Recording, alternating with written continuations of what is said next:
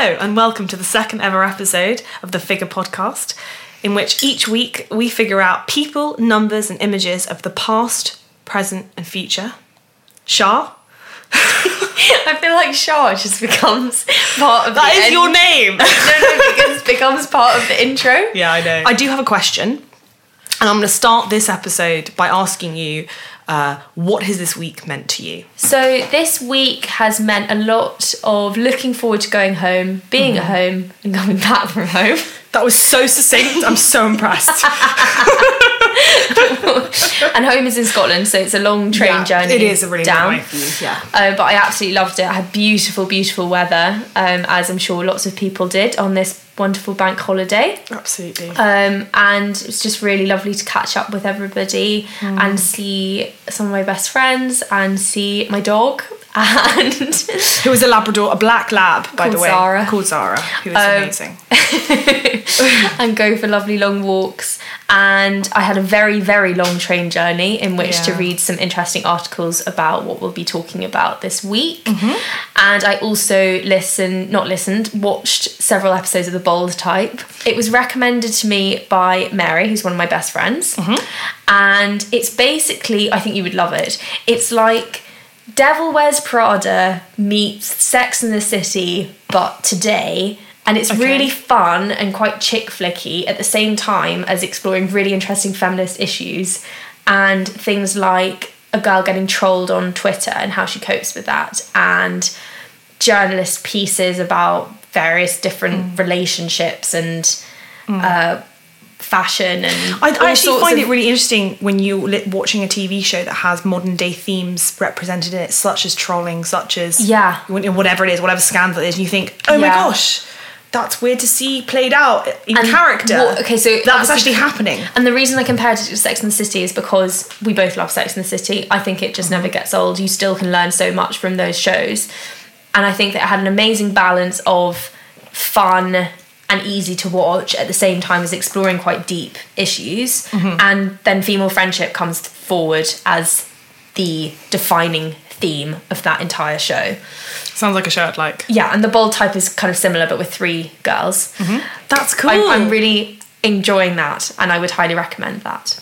fantastic. So that has been your. That's been my week. Your- what, has, your week. what has your week meant to you? So I, like you, also ventured outside of London. I went to the southwest, back to Plymouth, um, and I also had a very long train journey. And on that train journey, but not as long as mine. not as long as yours. About, yeah, it, it's not as long. Um, and I had my very old friend as company, um, also known as Graham Norton. Um, I love him, and I often say that I would marry him if he wasn't gay, because he makes me laugh so much. um, and I um, Did you watch him or listen to him? watch. I watched the Graham. So I had about th- four episodes of the Graham Norton show back, like downloaded Was on there a iPlayer. standout one of the four? I like the Vanessa Kirby one. Oh, I love her. She's she's so great. I her episode her. of Love Stories with Dolly Alderton is amazing. I know. I know. Um, I'm also obsessed with the book I'm reading, Which is The Kite Runner. Very late to the game, um, but, I love it. not as late as me because I, haven't read it. love it. I cannot stop reading it. Only Graham Norton could could prize me away from from reading the book, um, and it was amazing. Those kind of books where you get right to the end and you just can't wait to see what happens, and then you get to about three or four pages left, and you actually think, no, I don't want this to end. And I love those books. And the last one that I read like that was the Jojo Moyes series. So I'd read Me Before You ages ago. I need to read the JoJo Moyes They're series. so good. yeah, They're really um just very heartwarming, very easy to read, really comforting, Hmm. and just beautiful. So our first figure is Dame Tessa Jowell. She has done so so much Yeah. in so many different areas. And for those of you who don't know, so she was a Labour MP. Mm-hmm. She died about a month ago, I think about three weeks. three, yeah, weeks, three weeks ago, Um, from a brain tumour. Glioblastoma. um, which was incredibly sad. But that is one of the inspiring things about her the way that she talked so honestly and openly about her cancer. Absolutely. One of many incredible things about this woman. But I think I think to say, you know at, at the at her core she was a Labour MP for uh, for Dulwich and West Norwood, um, was her constituency that she represented for 21 years. Wow. Yeah, and she stepped down in order to go for mayor of London, but was unsuccessful. And she was against Sadiq Khan. Sadiq Khan, right? who is now the mayor of London. Um, and however, she was also Britain's first ever public health minister, which I didn't know. first ever. Fun fact. Apparently, So that, it didn't- that George's fun Yeah, apparently, So- apparently that wasn't a created role before. Wow. her. And in doing, in being the public health minister, that's where Sure Start was born because she was made public health minister in '97, and then in '98, Sure Start was created. So tell me about Sure Start. What is that all Okay. about? So, Sure Start is a government run program targeted at parents and children under the age of four, specifically living in the most disadvantaged areas of Britain. So, And is that across Scotland and Wales as well as England? yes, and Northern Ireland. Okay. Northern Ireland. Yeah. Um, and it's basically Sure Start was its aim was to deliver a variety of sort services which were designed to support children's learning, health, well-being, and emotional development, but complementing all of the local services within those communities Brilliant. and aiding them So it was quite connective in that way. completely connective and it was basically just sort of going okay we've got families who are you know they don't know where to go to for advice or help um, and they set up i think over 3000 centres across the uk Wow. um, and it's basically just targeted at ability to learn health and social development of children under four and their parents and also amazingly so much help for young mothers she just really shone this platform on targeting um, social immobility really Yeah. So when was. did you first find out about Tessa Jowell?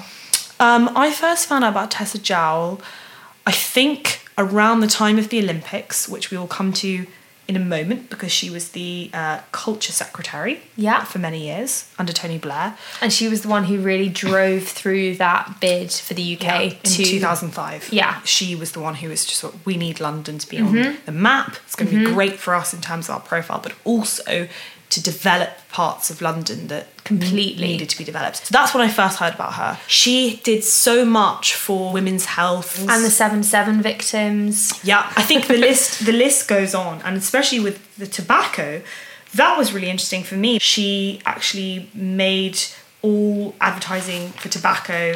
Um, I think I think it was banned from July two thousand and one. Um, and I think she Can you remember going to a restaurant and having a smoking area and a non-smoking area? yeah I don't know that I can remember that because smoking So you we could smoke in restaurants I think until two thousand five. This Oh, was adverti- this was advertising, and the reason that they were so um, insistent on banning advertising is because in the US they had actually banned it before we did in the late nineties, and there was apparently a reduction in young people taking up smoking.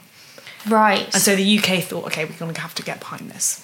And on that point, I've got two things to say. One Hmm. is, do you remember watching Mrs. Doubtfire? Yes. I always remember that film in association with smoking in restaurants. Yeah, yeah. Because there was the whole smoking, non smoking, hilarious change of Absolutely. woman, not a woman, woman, not Yeah, a woman. yeah, yeah. And it made me laugh so much Such that that wouldn't film. have such a great film. Yeah. Mm. But obviously that wouldn't have been possible if there hadn't been the uh, smoking, non smoking areas of the restaurant. Mm. Um, the second point is that I read this really quite sobering article which was about 22 countries that they'd studied and Mm. the advertising that takes place around schools in various different countries of cigarettes and tobacco and they have things like flavors that would appeal to younger people and children they sell individual cigarettes which is obviously more affordable and therefore Yeah. More Whereas now you can only buy a 20 pack. You can't even buy 10. When I started uni in 2014, you could buy a 10 pack. I didn't even know that that had Yeah. changed. Yeah. Wow. Yeah. Yeah, but um, going back to the Olympics Mm-hmm. as well. So this is how I first found out about Tessa Jowell because she was a judge and speaker at this education program that my dad ran, which was called Inspire Aspire. Mm-hmm. And we will link below so that people can find out more about it if they're interested. But basically, it was a competition in schools, and the children would create a poster which was made up of their drawings and writings and thoughts on where they want to go in their lives, who inspires them, and for this particular program, it was around the athletes and of the Olympics and Paralympics, and around the Olympic and Paralympic values. So things like determination and courage and teamwork and um, just all. And I think even just like the kindness and all of that trust, I think, is one of the values.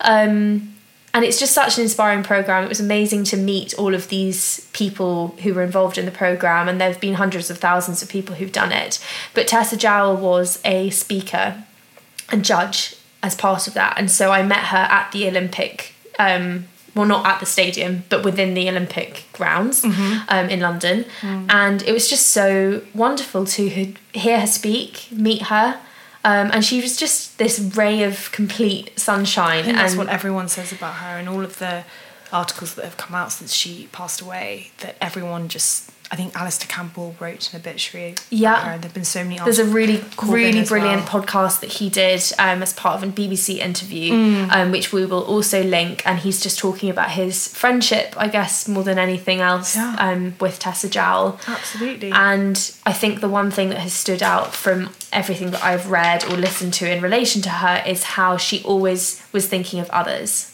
Absolutely. And this comes across in all of her policies and the obituary in The Guardian um, that we read is describing her as the people's politician. and she also over yeah and overcame the the political divide Mm-hmm. i think um sure start specifically was something that i think both parties could agree on um and she was very much about trying to get everyone to be working together and that's why they kind of her the people's politician is Yeah. because it was very much about the people it wasn't about the party agenda Mm-hmm. and also just another insight into tessa Jowell and um, this I found quite amusing. I think you'd quite like this. so obviously she was hugely um, responsible for why we had the Olympics in 2012, and we have an amazing photo of her um, that's going to be on our Instagram of her. Uh, and you can see behind that the stadium is constructed behind her, which is great. But um, I was reading an article about her and the Olympics, and she was such an advocate for women's health, especially sexual health. And what she did was, I don't know if you remember this rumor, but I remember at the time there was a rumor going around that there were a few STIs being spread around the Olympic Village because all the athletes were hooking up. Kind of. Oh my god, yes, I do remember that. Do you remember that? And she, so she apparently um, made an a con- like she was like, we need to give condoms away to everybody because quote, she said this: all these athletes with very beautiful bodies, once the games are over, they're all going to be having lots of sex. That's what she said. I was like, that's so amazing. Yeah, that's what she said. So she made sure that there were condoms readily available throughout the entire Olympic Games. And I just love that she was like, all these little athletes with beautiful bodies are gonna start having lots of sex. oh my god, that's amazing. That reminds me of um, that film Wimbledon. Yes. You know, the, about the, Yes. Mm. the man who's training to become a Wimbledon champion, and he's basically not allowed to have sex with whoever the what was her. Kirsten Dunst. yeah, but what's the, name of the character? I can't remember. It was such I can't remember his name either. Anyway, Yeah. um, and yeah, because then there wouldn't be he wouldn't have enough energy for his game. Well, that's why when the so when the games are over, Then- then they can have sex, and So there will be a lot of sex. and I think that it it definitely summed up her political career in the sense that she was not afraid to just go for it. That is Yeah. obvious. That is an obvious thing that is going to happen. And if you do not provide condoms, then we're going to have a lot of STIs. STIs. and I think I think that was that was so human of her to just be Yeah. like, Look, this is going to happen. Let's just deal with it. I think that was a perfect attitude to have. So, just talking about the Olympics more generally, have you got a favourite moment from the Olympics 2012? Um, I have a personal memory in our kitchen of Teddy and I watching the first medal that Mo Farah got. I think it was Super Saturday. Okay. Who will? Oh, what an amazing day! Um, Absolutely. Never we were about to get on the tube to meet you in Richmond to drive to Suffolk for for the weekend. So we in the kitchen. We drove from Richmond. That seems like a weird thing to have done. Yeah, you picked us up at Richmond. I think were at Gillian's. Okay, that Yeah. makes sense. Um, that makes loads of sense. Um, and we were just in the kitchen. We were kind of watching it. We sort of thought, "Oh, this is cool." And then all of a sudden, he literally goes from middle of the pack and then is running toward the finish line. He's and we an were just runner. screaming at the Yeah. TV. And I can remember it like it was yesterday. And then Greg Rutherford gets a goal ten minutes later. Oh, And then so someone else got a goal, and it was just like, oh my god! And I remember Andy Murray was also playing at the same Wasn't Jessica time. Ennis on that day as well? Yes, Jessica Ennis. Mm. Um, and I remember that Andy Murray was playing. We were listening to it on the radio, and um, I think he got silver in the end. But with doubles, he was playing doubles with Laura But he won Robson. the. But he did. He beat Federer. But that was Yeah. that. Was, I think that was the that was earlier. But yes, that was my favorite moment. Was was watching Mo Farah kind of just smash it. It was. it took me completely by surprise. I think it took a lot of people by surprise. Yeah. My memory is also to do with Mo Farah. And it was when we were staying with my godparents. I also have another memory, but I'm going to say it after you. But I have another amazing memory. But yes. Okay. um, the Olympics just gets people so excited. Absolutely. Um, so yeah, we were staying with my godparents in the middle of nowhere in Scotland, and we went to a pub because the pub had t- a TV, and Mo Farah was running, and my dad used to be an amazing runner. Um, and he did steeplechase, which is a very weird event because it looks So like you're just kicking people with water. But he was very good at it, and um, he has always been a big Mo Farah fan, and so we couldn't miss watching this race. And so we went along, and it was quite a quiet pub. You know, everyone's just minding their own business, having a pint, and my dad is about a foot away from the TV in the in the corner, just screaming like Mo Farah could hear him, Yeah. obviously.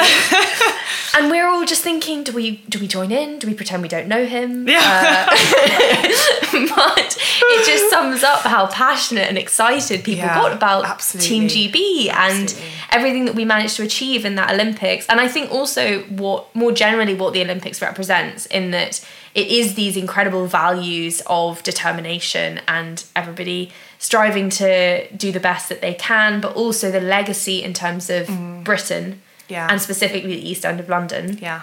and the sport that is now done in across the country. Yeah. Absolutely. And also all the British cyclists, all the British Yeah. swimmers. It was just so And this is Tessa Jowell's vision. Incredible this for this Britain. was so much Yeah. a part of her bid. Yeah, Laura Trott. Laura Trott. I mean, complete boss. I mean, she was younger than us when she got her first gold. Really? Literally. And my second favourite memory of the Olympics was I was actually just gonna ask you. when we were in Suffolk. We were watching the men's 100 meters. Usain Bolt. Usain Bolt is an absolute genius, and I love him. And I hope one day in my life I will meet him because Oh, I just too. think he's just incredible. He would be such a good dinner party guest. He would be amazing. If you could have your dream list of dinner party people. And I rem- and I remember that he. It was there was a lot of pressure. Although he'd him. eat a lot of chicken nuggets. Sorry. Yes, that's that's true, and I don't know how I feel. I don't know how I don't know how I feel about that. Um, maybe we can get vegan ones and don't tell him. and there was so much pressure on Bolt to retain this title. I mean, so much. And men's 100 meter is probably the most exci- one of the most exciting events It of is. the Olympics. Yeah. And I just thought I felt sick for him. and I couldn't imagine what he must be feeling. So he comes out, chilled as. But he basically looks He's- like he's going to the beach. He's standing there, and literally the camera pans over to him, and he's just chatting up the line girl. just really casually, just chatting her up, flirting away, like And he's in you know, it's like Jamaican yeah, in of his sort of warm up gear. She's literally standing there like, oh my god, he's flirting with me. What do I do? Like, should I react? Should I not Flirt react? back. And she was just kind of like being quite coy. And I think everyone at that moment was like, I wish that we were right now to sort of experience this. This is so much pressure on this one guy, and he's just being very casual about Yeah. it. Such a performer. Yeah. And obviously he smashes it. Maybe he'll become an actor. Oh, he, he should. I'm a big fan. Yeah, I love him. I think he's great. Me too. Okay, I had a question Mm-hmm. that I just remembered that I wanted to ask you about the Olympics. What is your favourite sport to watch, and what is your favourite sport to do? Oh, that's such a good question. Um, oh, I think that it's really hard. I'd say that my favourite sport to watch is athletics track. Mm-hmm. I was going to answer gymnastics because I love watching the gymnastics as well, Mm. but sometimes their backs bend so much that I become Scary. quite empathetic in Yeah. Mm. terms of the pain. And I used to do gymnastics for- Context, yes. um, from about seven for about 10 years. Um, and there are some yoga poses now which I can't do because Yeah. of um, wrist and lower back issues, which is all to do with gymnastics. But I don't regret it at all. And I'd say that gymnastics is my favourite sport to do still. okay, so that's your favourite sport to do, but to watch it would To be watch is athletics track. athletics because I just find it so impressive and it's so exciting. Yeah. I just absolutely love it. But more generally, when the Olympics isn't on, I'd say that it's tennis.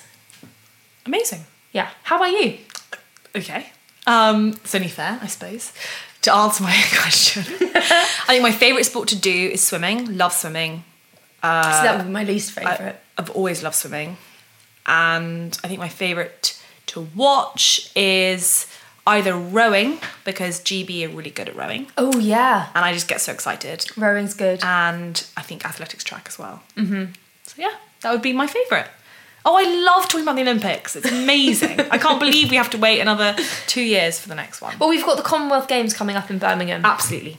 Team GB rep- repping. The second figure that we're going to be talking about today is that 66.4% voted yes to repeal the Eighth Amendment in Ireland. So, G, do you want to tell people a bit more about what this amendment was about in case they didn't know very much about it? So, the Eighth Amendment of the Constitution of Ireland basically states that there is an equal right to life of the woman and of the unborn. And this was um, voted in in 1983. The amendment was, I guess, changed to um, give that equal right of life and to allow abortion in circumstances where the life of the pregnant woman was at risk. However, there is incredible limitations to that. It basically means to the point where the woman is literally nearly dead. Do they actually intervene?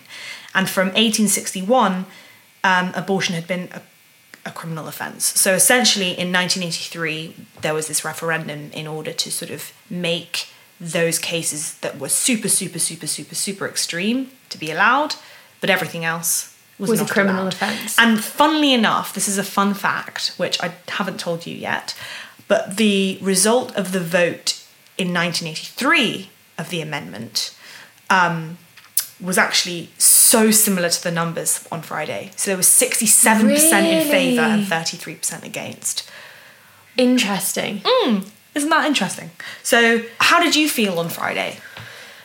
I had been listening to lots about it, and I think the thing that I was actually most worried about was what we've seen in previous referendums, in that people don't really know what they're voting for. Mm-hmm.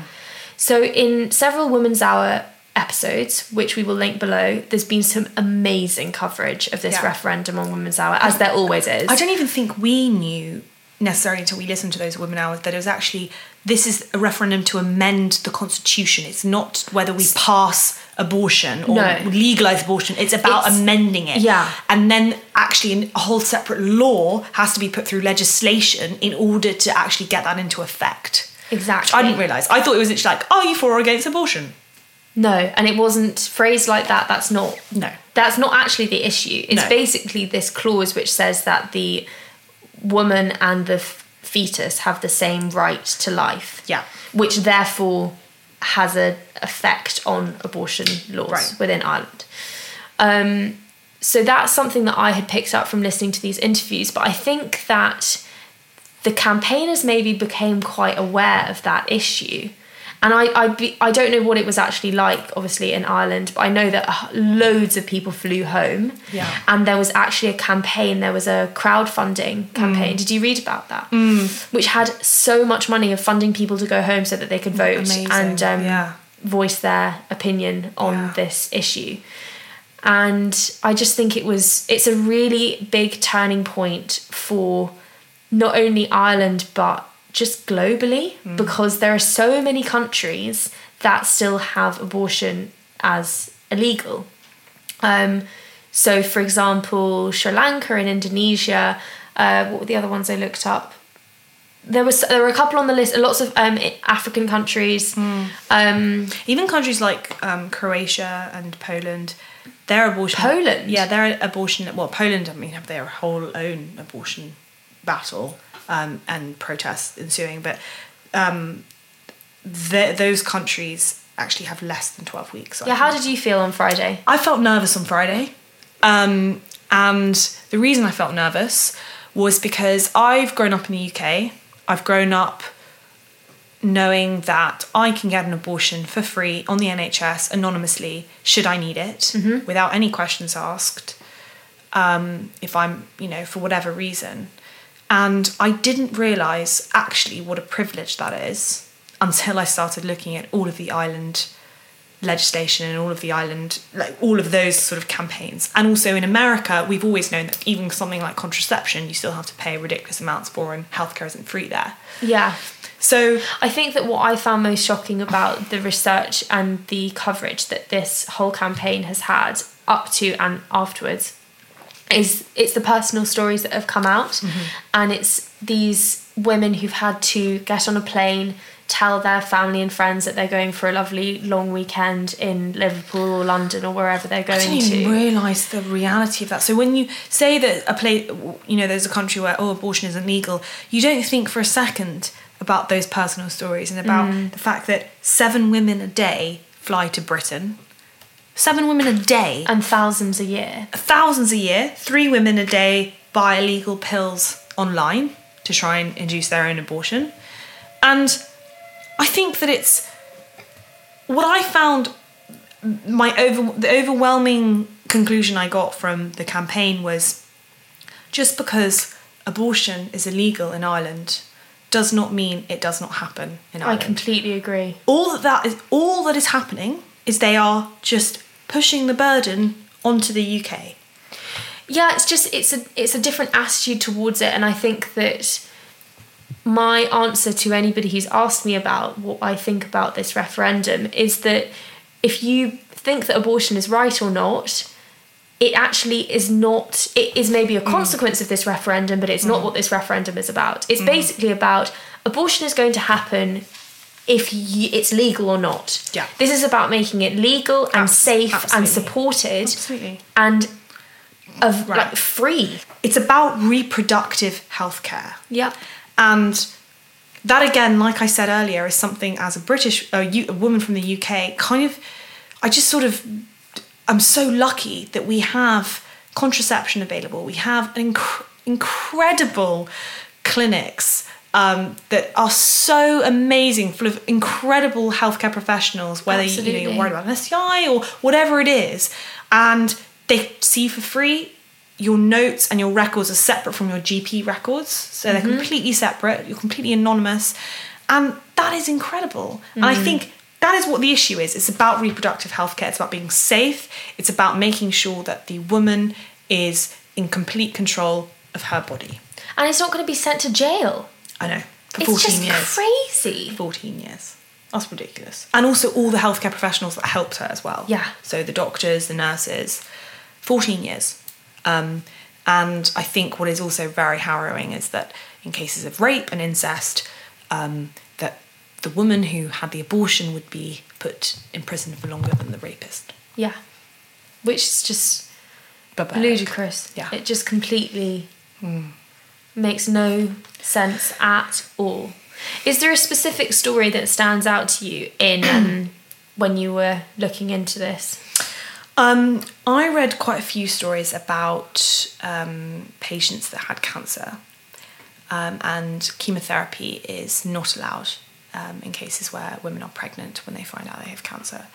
And um, this is true whatever phase of the pregnancy you may be in. So you may be uh, very, you may be, you know, in the first trimester. So if you're a woman and Yeah. you're diagnosed with cancer Yeah. and you are preg- you're pregnant, you're not allowed chemo. you're not allowed to have chemotherapy. No, because that can affect the life of the baby. And because the right of life is equal for fetus and mother, okay. you're not allowed to have chemotherapy. And there've been cases where the women have died Died of cancer. Of, the cancer. of the cancer. yeah, Yeah. yeah. Either before or after they've given birth.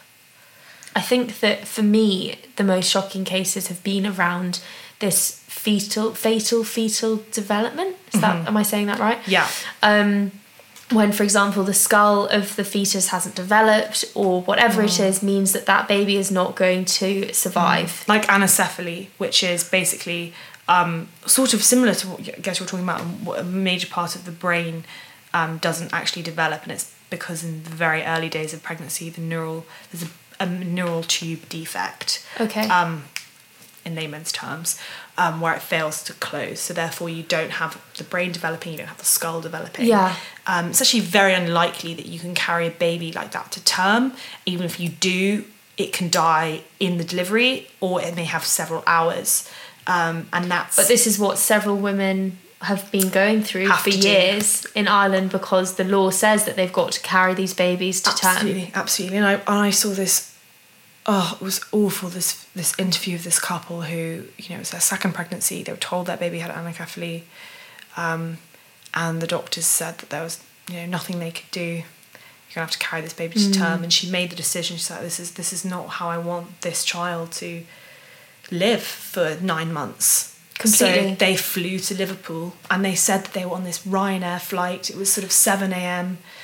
And they just sort of thought, how many women on this plane are we going to see in the clinic tomorrow? And Yeah. actually, they saw quite a few. And what I found out also through this Guilty Feminist episode on Repealing the Eighth, Mm. which had a woman who had a baby of the same condition, it was her first pregnancy. Mm. She was living in London, so she didn't have this no offering of a termination of pregnancy. They would never have said, You've got to carry this baby to term. Mm. But I think that she didn't realise how much that helped because she lived in London. She's Yeah. from Ireland, but she wasn't in Ireland at the time. Hmm. And there were also stories on this podcast, which we will link, of women coming and flying over, and some people who can't afford, I mean, they can barely afford to do that trip in the first place, hmm. and they can't afford to have a hotel room, which means that they are getting the earliest flight there, having the procedure, And then and then home. flying home that evening. Hmm. And there are several charities which have been set up to help fund women do hmm. this. But having deciding to have an abortion and having an abortion is traumatic enough without adding Completely. the lies going into a weekend away, the waiting that you've got to add onto that because obviously you can't have an appointment straight away because you've got to arrange the whole moving transport You may have to it save up for it before. you may have to save up for a bit. Mm. And another article that I read, which we will also link, um, written by About this Kate Norris. Yes, Kate Yeah. Norris, and she's incredibly honest about her opinion. Mm. And she talks about how they had to save up for four weeks, Mm. which is an extraordinary amount of time to have to think and to to process it and to go through that. It's horrendous. And I think that something that brings me on to one of the questions I wanted to ask was what I don't how do you feel that long-term relationships change your attitude to abortion or does it remain the same because Kate Mor- Norris was in a long-term relationship she now isn't in that long-term relationship Okay, so this is my personal, I guess, story. Not story. I haven't had an experience of an abortion or a pregnancy. Um, but when I was younger, I, again, growing up in the UK, I just automatically thought, oh my God, of course I'll have an abortion. I'll have an abortion without even thinking about it. that's the default Having been in a long term relationship, I don't think that would be my default view anymore. But I think this is the power of this label, pro choice, that as we were talking about last week, it all comes down to that individual's choice. Absolutely. No matter that what choice- age, no matter what relationship No status. matter what And I'm only talking about my view right at this moment now. That doesn't mean my view is not going to change in a few years. Um, it, I don't know. And Hmm. also, I think as well that I saw this incredible tweet um, by Matt Haig, which basically Love said, him. I know, which basically said, um, I really want to try and find it so I can actually read it out. But it basically, he said that this is not about liking abortions. No one likes abortions. This is about giving women, you know, a, a, a right to have control of their own bodies and actually make that decision for themselves. Yeah. And I think that's really important to really, really emphasize is that no one is liking abortions. And also, I feel like personally, I'm pro life. I'm pro life. I want everyone to live and I want everyone to be happy. Just because I believe that a woman can have an abortion when she feels that that's right for her does not mean I'm not pro life.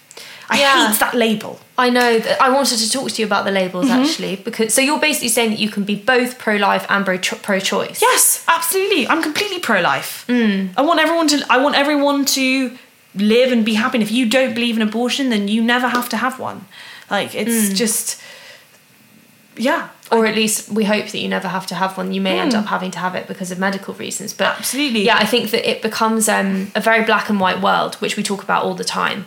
That people get it's become so divisive, and you Hmm. Yeah. go into two camps, and you can't kind of have Yeah. you can't have the both. You can't be. It's, it sort of becomes an either or. absolutely. And my view was very black and white until a certain age, and now it's very grey. And I think that's very normal. But so just to read out some of the the words that they used for the different campaigns.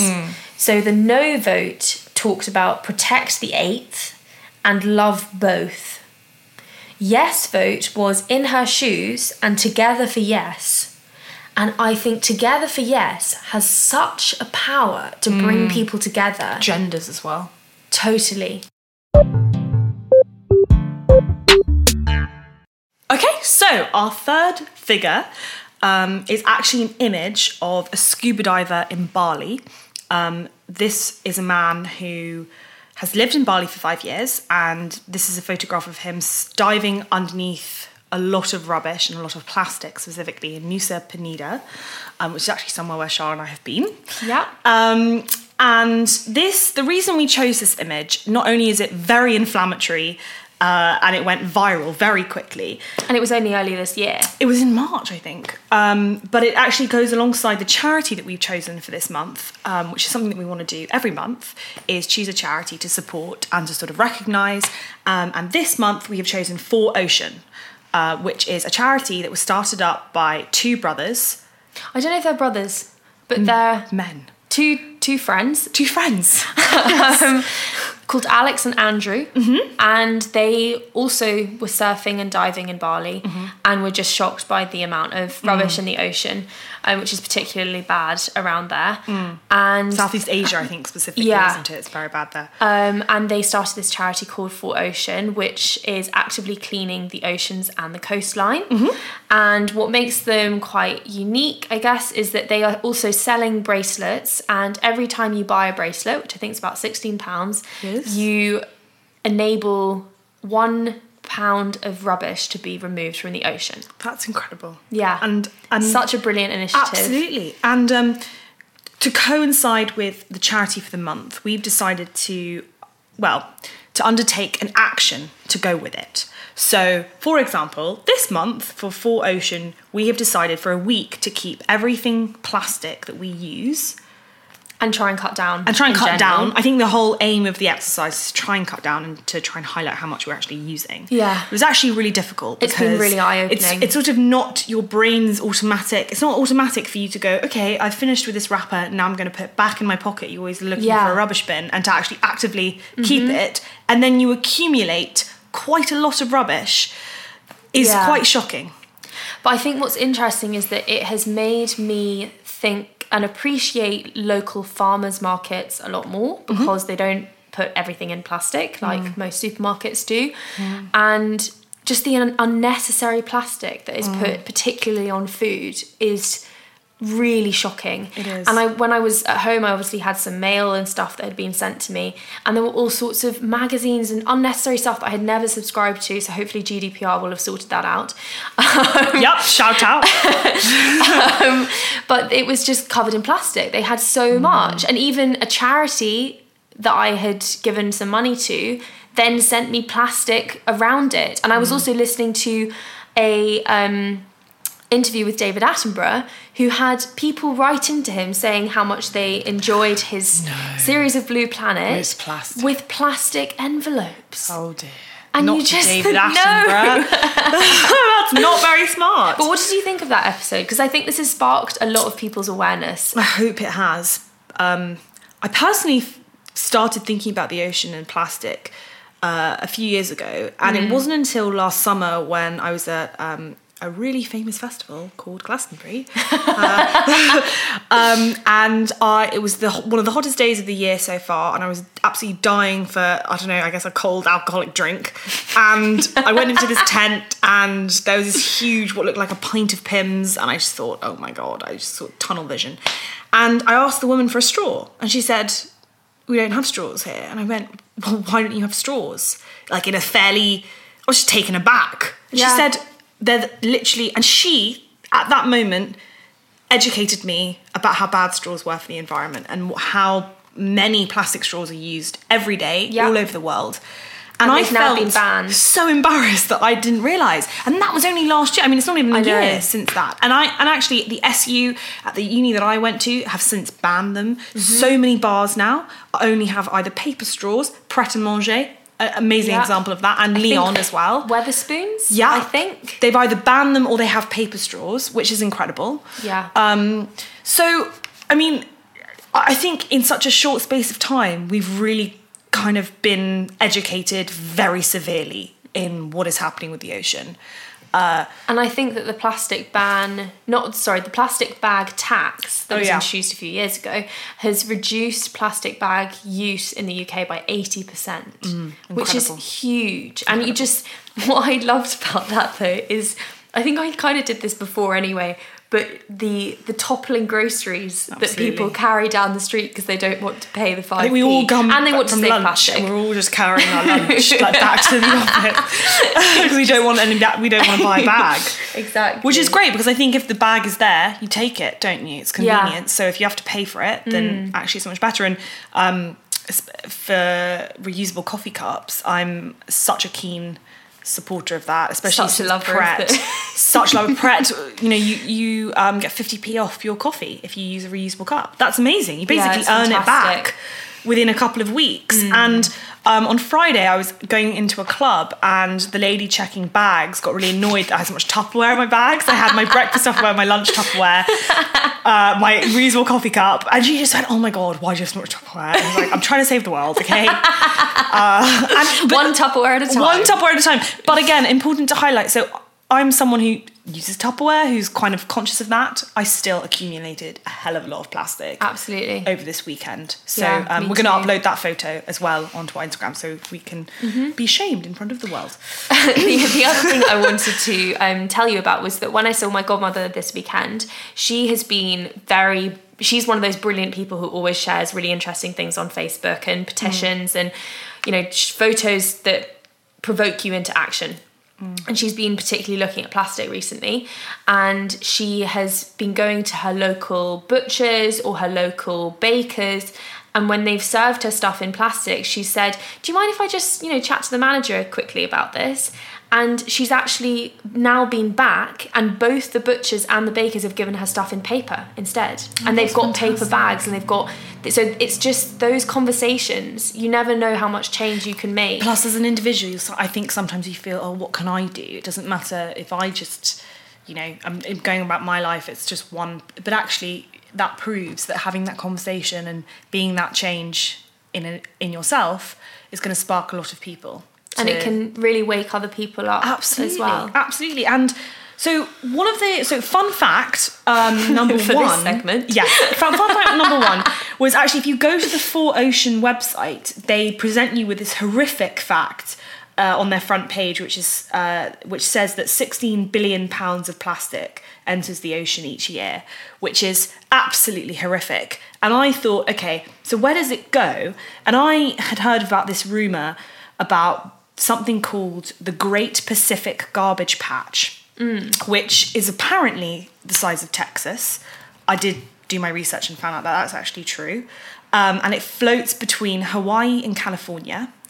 Um, and it's got the highest levels of known plastic particulates suspended in the upper water column. Now, what that means is that, unlike organic matter, the plastic is photodegraded and disintegrates into really, really small pieces, but still remains a polymer. So they become like microplastic beads almost. And so, what's the impact of that on wildlife? So fish, all sorts of aquatic wildlife will ingest it and it kills them. Um, obviously, as well, some of the plastic just doesn't. And birds as well? Birds, the whole ecosystem is completely disrupted. Um, and also, another fun fact that I found out is that so also in the Pacific we have uh, I guess what is known as the abyss, which is basically just lots and lots of deep, deep, deep, deep, deep ocean. Um, and a plastic bag was actually found 11 kilometers deep in the Pacific, which means that plastic has managed to find its way all the way 11 kilometers. I mean, it that took is... me about 50 four minutes precisely to run the 10K, I remember it, um, with very little training, may I say. Um, so can you imagine how far that is? Yeah down so into the ocean down. and the, a plastic bag is there. We're going to link, I found all of the sort of scientific articles that lo- were looking at that and I'll link that in the description.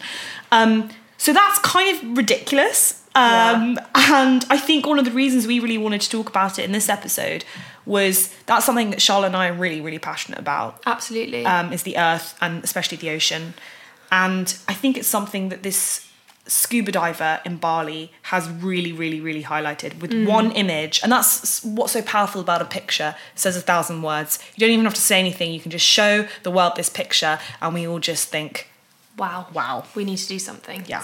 Over half the plastic that's in the oceans, I think, comes from five countries. God. So do you want to try and guess which the countries are? Oh, this is a good game. Okay. Indonesia. No. Oh no, I can't believe I failed in the first question. China, China, China, yes. Uh, India, Yes. Uh, The other three are all part of Southeast Asia. okay, Vietnam, Yes. and uh, oh my god, Further over from Vietnam. Korea, No. Japan. I'll tell you. Should I tell you? last tell me, tell me, tell me. Um, Philippines and Thailand. Okay, So wow. they're all in one kind of corner of the world. and China world. and India really make sense. Obviously, they've got two of the largest populations Yeah. in the world. Uh, and and from my time in in both China and Southeast Asia, you can actually very much feel that when you're there. Yeah, I a lot agree. of single-use plastic. I mean, recycling is something that we have really built into the way that we live Mm. Absolutely. in the UK. Absolutely. And we could be so much better, but we, We also have come so much We've also come a long way. I think Germany is 20% Well, that's better Germans. um, That's no surprise. than the UK. But um, I agree with you. When I've been traveling in Southeast Asia and when we were in Bali together, Mm-hmm. I definitely noticed how much plastic there is on the road, and it then just goes into the rivers, and then it flows into the sea. they burn plastic. I mean, I remember, you know, in the mornings we just smell it, and when we were walking around Gili T, do you remember when we were walking to that beach and Mm. we could just go past, and it was just they were just trying to burn loads of plastic, Yeah. and it's because So there's just so much of it. Mm. So it's kind of scary. Mm. So on our action this mm-hmm. month, what did you find most difficult about collecting all the one-use plastic? So, like I said before, I generally have Tupperware for breakfast and lunch if I'm working. Uh, if I'm not work, if I've not been organised enough to make my lunch, then I'll usually buy something that's either got a cardboard box or what, whatever. But what I found the hardest was snacks, and I love snacks. Uh, whether it's crisps, biscuits, Favourite snack? popcorn. Oh, favorite snack? Uh, definitely a chocolate rice cake if it's sweet, and savoury would be either um, ooh, uh, popcorn or McCoy salt and vinegar crisps, depending on how I'm feeling. Oh, and also Kit Kats, all have plastic, mm. and it's all horrific. It's the snacking for me that got me. Mm. I think it was the almost hidden plastic in that I bought a carton of soup and it was a paper carton. I was thinking, great, I probably should have made the soup myself. That is the way to avoid plastic. Mm. But We're not all perfect, and we don't all have time. but then it had a plastic top. And I thought, why? But then I guess what would they do instead? They guess they could maybe have metal. But I know. there's just so much. And even um, there's a really good article that I read um, by Damian Whitworth, and Mm-hmm. he was doing a similar thing to us, but he was doing it with his whole family. Mm. And he was saying, I'm going to have a plastic free week and see how it goes. And what's really interesting about that is he writes down all the costs of things. Mm. He goes to loads of local London markets, which is brilliant, but he does spend considerably more than he would have done Because you have at to his get Sainsbury's. to those places. Yeah. Especially if it's not really accessible. But he was talking all about how even on bananas or apples or fruit or whatever it is, there are also plastic labels that go Yeah. onto those to say, oh, it's fair trade or whatever Yeah. it is.